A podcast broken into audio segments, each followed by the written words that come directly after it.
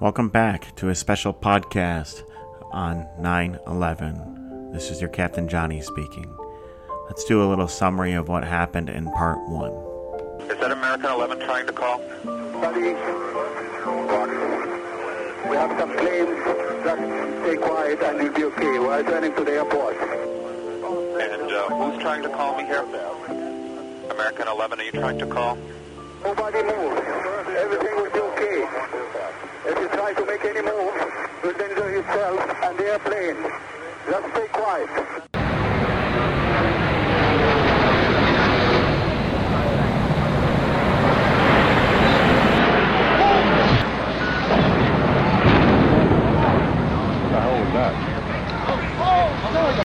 Everything you got to the World Trade Center now. Million reports from up here. A plane just crashed into the World Trade Center for your information. We have a number of floors on fire. It looked like the plane was aiming towards the building. Roll every available ambulance you got to this position. United 175, New York. United 175, do you read New York? Thank break. 3432. Thank break. Thank break. Thank break. Thank break. Thank break. Thank break.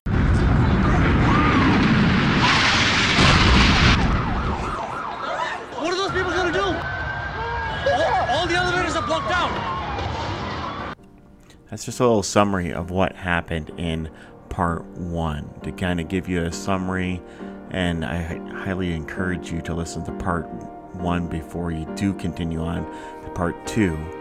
But American 11 and United 175 have hit the World Trade Center North and South Towers.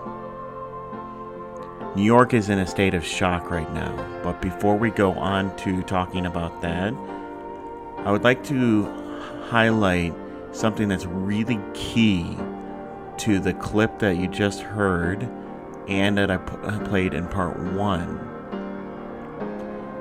Sink rate. Sink rate is a part of a system that's built into the aircraft called Ground Proximity Warning System. It was mandated in the 1970s due to an accident. It's one of the things that I always try to remind people that when something happens in aviation, they just continue to make the industry safer by learning and growing from accidents in aviation. That system has even evolved more and they've improved it with technology as well. And it is now called Terrain Awareness and Warning System or TAWS. And it is something that is required on all aircraft.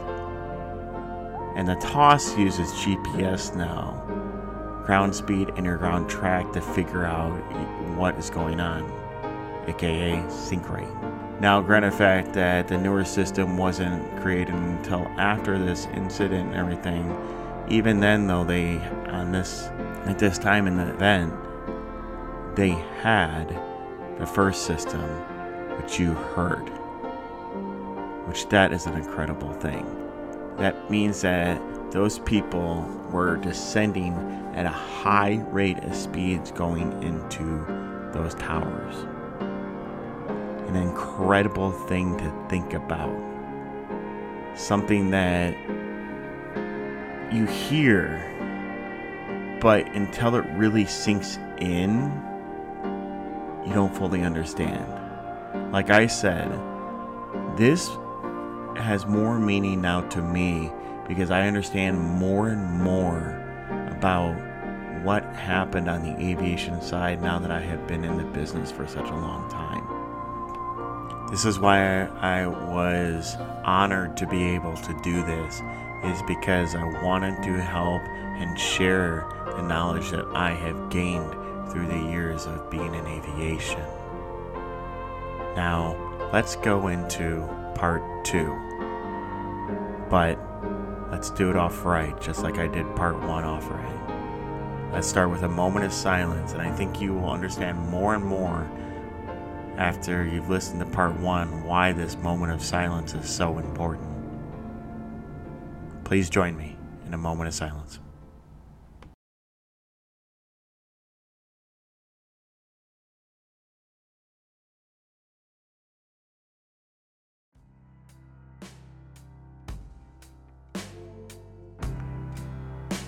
Thank you so much for joining me in that moment of silence.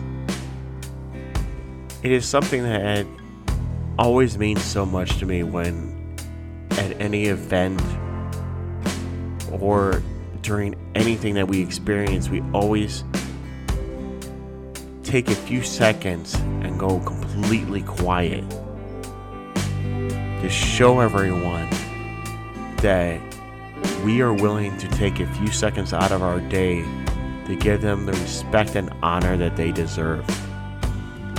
And this is one of the things that I've wanted to do hugely on this podcast is to give everyone the respect and honor that they deserve. So again, thank you for joining me. And now that we did that, we can do part two of my 9 11 special podcast. And we're going to start off right away. It's 9:05 a.m. and President Bush is in Florida and he's reading a book to elementary school students. His chief of staff, Andy Card, whispers in his ear. You ready for this?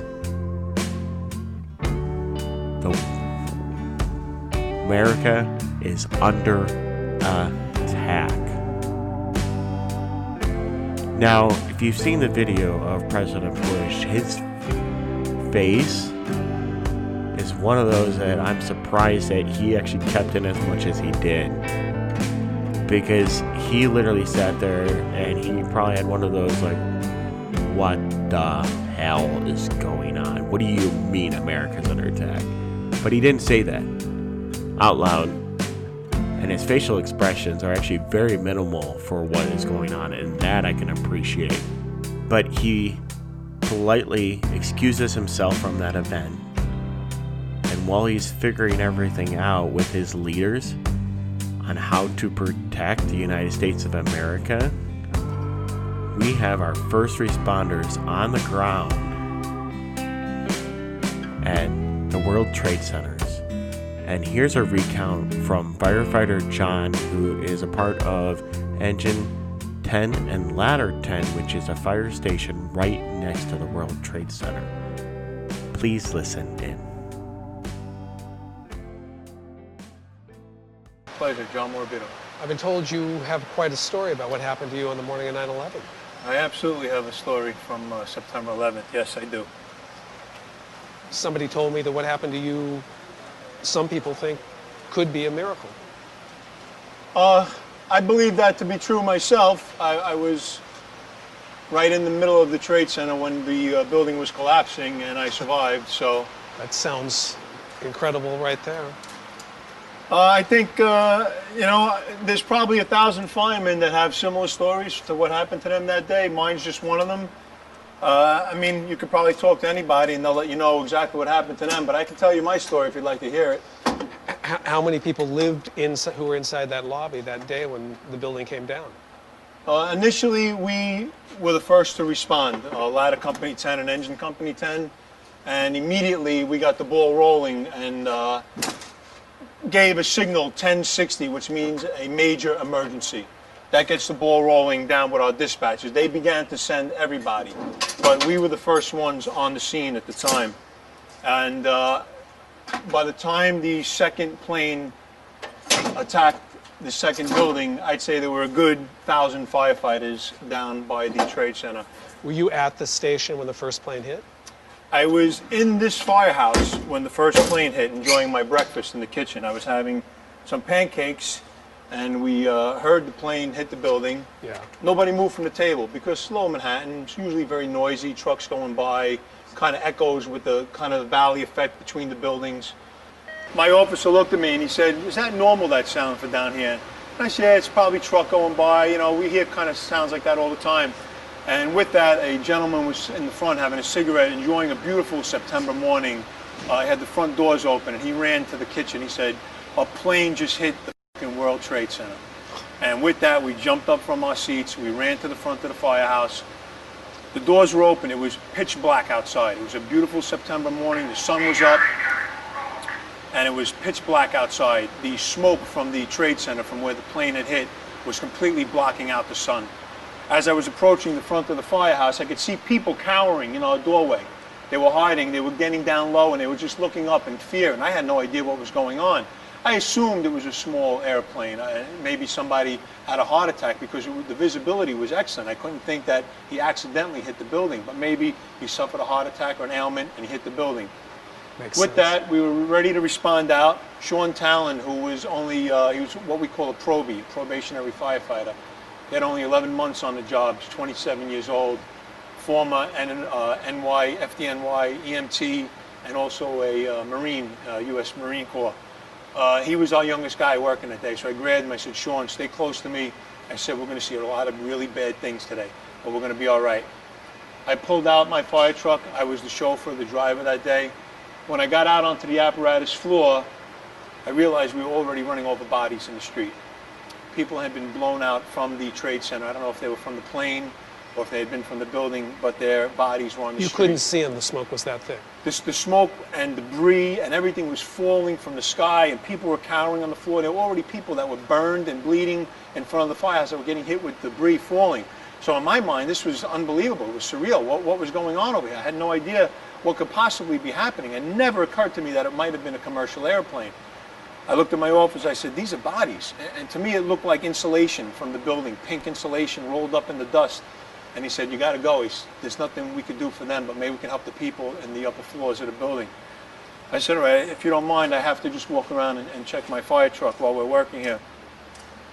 I uh, I pulled out of the uh, the firehouse and I made my turn onto West Street, and um, barreling down towards One World Trade Center on West Street, and with that, a gentleman comes out of the building on fire and he drops right in front of my fire truck. So I slammed on the brakes and inadvertently, not knowing it at the time, but that gentleman saved my life. Again, that's something that I believe that God put in front of me. He stopped me short of going into the trade center.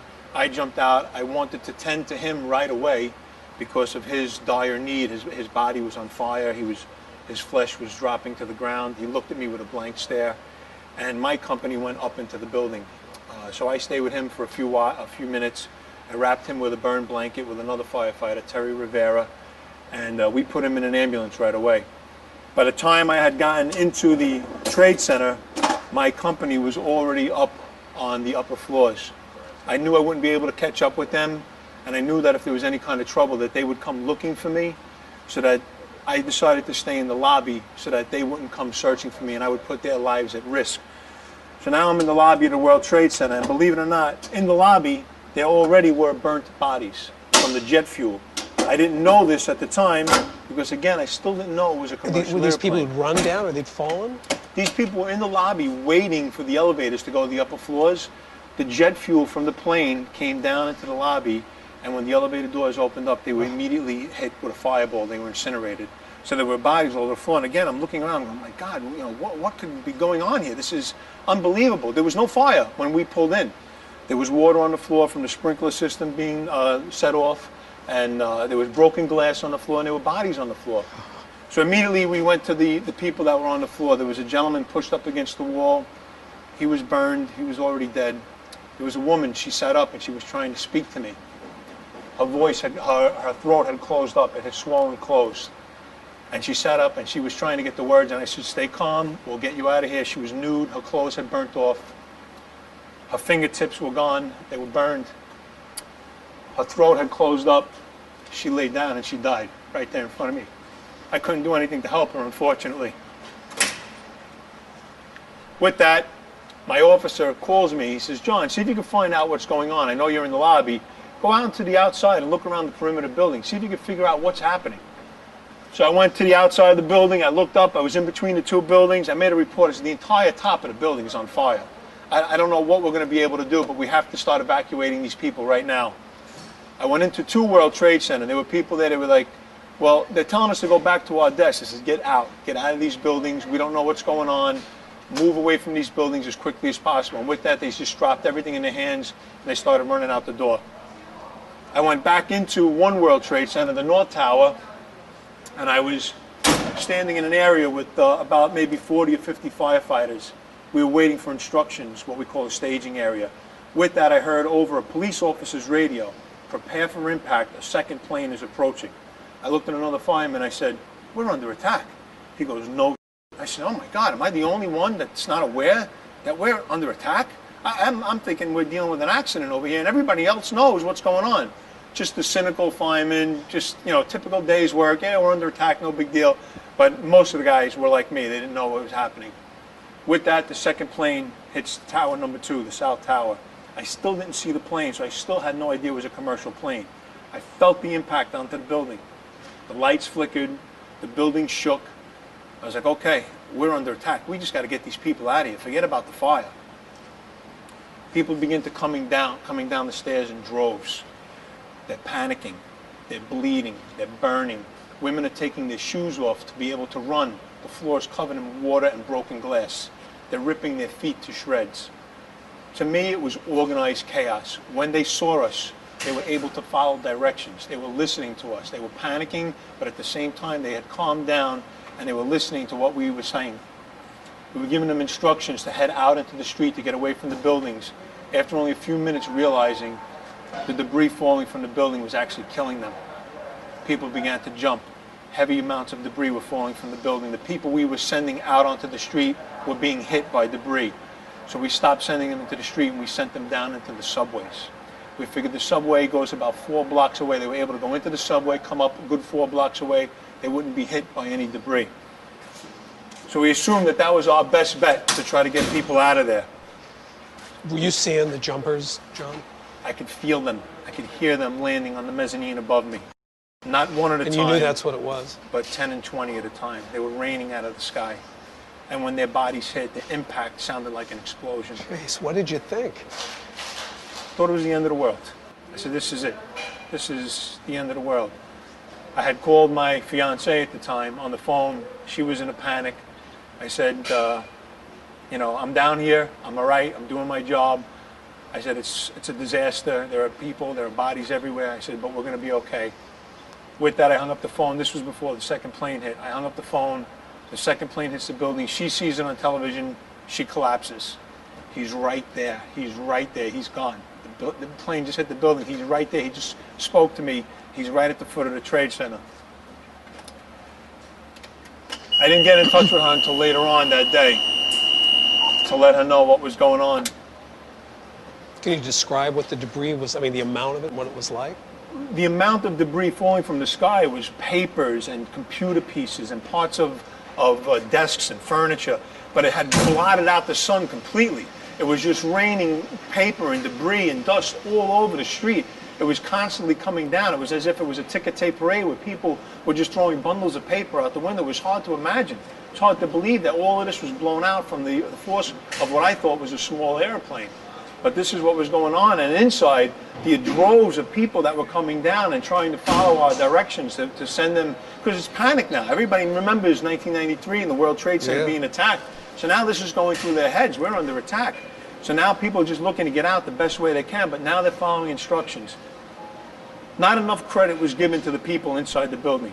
They were organized, they were listening to our instructions, they were helping one another. Nobody was just running amok and just running out the door and, and leaving their loved ones behind, leaving their coworkers behind. At one point, I saw a blind man with a seeing eye dog. It's hard to talk about. But his normal direction, his, his normal way of leaving the building must have been blocked. And I could see him walking around in circles in the panic and the pandemonium. And I grabbed two Wall Street looking guys in suits. I says, get that guy and don't let him go. They grabbed the guy, they grabbed the dog, they got under his arm. They carried that guy four blocks to the subway. They never once let him go. I was so proud that they never ran off on their own and left him behind. Because at that point they could have, and everybody would have understood that it was every man for himself. They took that guy and they carried him all the way. And I watched them to make sure that they didn't leave him behind because I was going to go get him. They took him, yes, sir, no problem. They took him all the way down the stairs. I was very, very proud of the New Yorkers that day. Thank you, firefighter John, and everyone who sacrificed and served, even that it's your job. You can never say thank you enough, like I have said. He, like many others, was willing to go in there and risk his own life. He may have delegated two Wall Street executives to walk a blind guy to safety, but he was still watching to make sure that they did that. Because otherwise, like he said, he was going to do it himself. This retelling of what happened on Ground Zero is probably one of my most favorite stories. Why? Exactly what I have told you from the beginning on this. That you can take a bad situation and turn it into good. Firefighter and many others did that. That is why, again, I say, thank you, firefighter John, all the other engine companies, ladder companies from the New York Fire Department, the NYPD, and anyone else who went running straight to the World Trade Center while others were running away. Yet, this isn't over. There's still two more aircraft out there United 93 and American 77. Let's listen in to American 77 right now. 8:32 a.m. En route to Los Angeles International Airport from Washington Gills is American Flight 77, a 10-year-old Boeing 757-223 with the registration N644AA. American 77 is currently cruising at 33,000 feet when it is instructed by Indianapolis Air Traffic Control to climb to 35,000 feet. This was to be the last communication between air traffic control and the pilots of American, as at 8.52 am, hijacker pilot Hani Hanjour and Nawaf al-Hazmi stormed the cockpit and dragged both pilots out to where the other three hijackers are, forcing them and the passengers to the back of the aircraft. At 8.54, as the plane flew in the vicinity over Pike County, Ohio, it began to deviate from its normal assigned flight path and turned south. Two minutes later, at 8.56, the plane's transponder was switched off. The hijackers set the flight's autopilot on a course heading east towards Washington, D.C. The FAA was aware at this point that there was an emergency on board the airplane. By this time, Flight 11 had already crashed into the North Tower of the World Trade Center, and Flight 175 was known to have been hijacked and was within seconds of striking the South Tower. After the learning of the second hijacking involving an American Airlines aircraft and the hijacking involving United Airlines, American Airlines' Executive Vice President Gerard Arpey ordered a nationwide ground stop for the airline. The Indianapolis Air Traffic Control Center, as well as American Airlines' dispatchers, made several failed attempts to contact the aircraft. At the time the airplane was hijacked, it was flying over an area of limited radar coverage with air traffic controllers unable to contact the flight by radio. At 9.03 am, United 175 hits the World Trade Center North Tower. In response, the North American Aerospace Defense Command places two F 16s at Langley Air Force Base to battle stations. At 12 minutes past 9, flight attendant Renee May calls her mother and informs her of the hijacking. She then contacts American Airlines headquarters, who are already aware of the situation. At 9:33 a.m., American 77 makes a sharp right descending turn into Washington D.C. A C-130 Hercules near the White House is ordered to pursue American 77 and relay information on its sightings to air traffic control. As Flight 77 was 5 miles west-southwest of the Pentagon, it made a 330 degree spiral turn clockwise. At the end of the turn, it was descending through 2,200 feet, pointed toward the Pentagon and downward Washington. While level above the ground and seconds from impact, the wings clipped five street lampposts and the right wing struck a portable generator, creating a smoke trail seconds before smashing into the Pentagon. At 9.37.46, the plane hit the Pentagon at the first floor level and unleashed a fireball that rose 200 feet above the building. This is now the third aircraft that has been used for destruction. It has been used to cause a shock and awe moment. At the time, that you thought it was only one, and now it's turned into shock and awe moments. And we're still trying to understand what is happening in New York. And now DC has been hit. Our nation's capital. It's like hitting you in the heart. They wanted to rattle our cages. And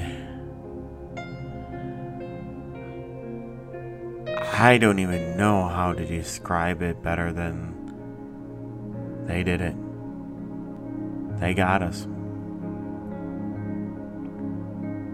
Now we have to figure out what's going on. And as we're doing that, there's still one more flight out there. United 93 is still out there. And I would love it for you to continue with me on part three to go through the events that happened on United 93 and summary of everything that has happened on this, and including some heroism that has happened, so that we can take the bad, the bad to good, and the good that has actually happened from this event. Because there's a lot that has happened in this event, yet you can always find good in everything. One simple good was the two Wall Street people that walked the blind guy out of the World Trade Center to the subway. That shows that you can always create good out of a bad. And that is something that United 93 has, which we will get into next in part 3. So please join me soon for part 3 of this special 9 11 podcast to honor everyone who was involved, who got affected, and is still trying to work and process this. And as always, live life like you've never lived it before, because you never know what is going to happen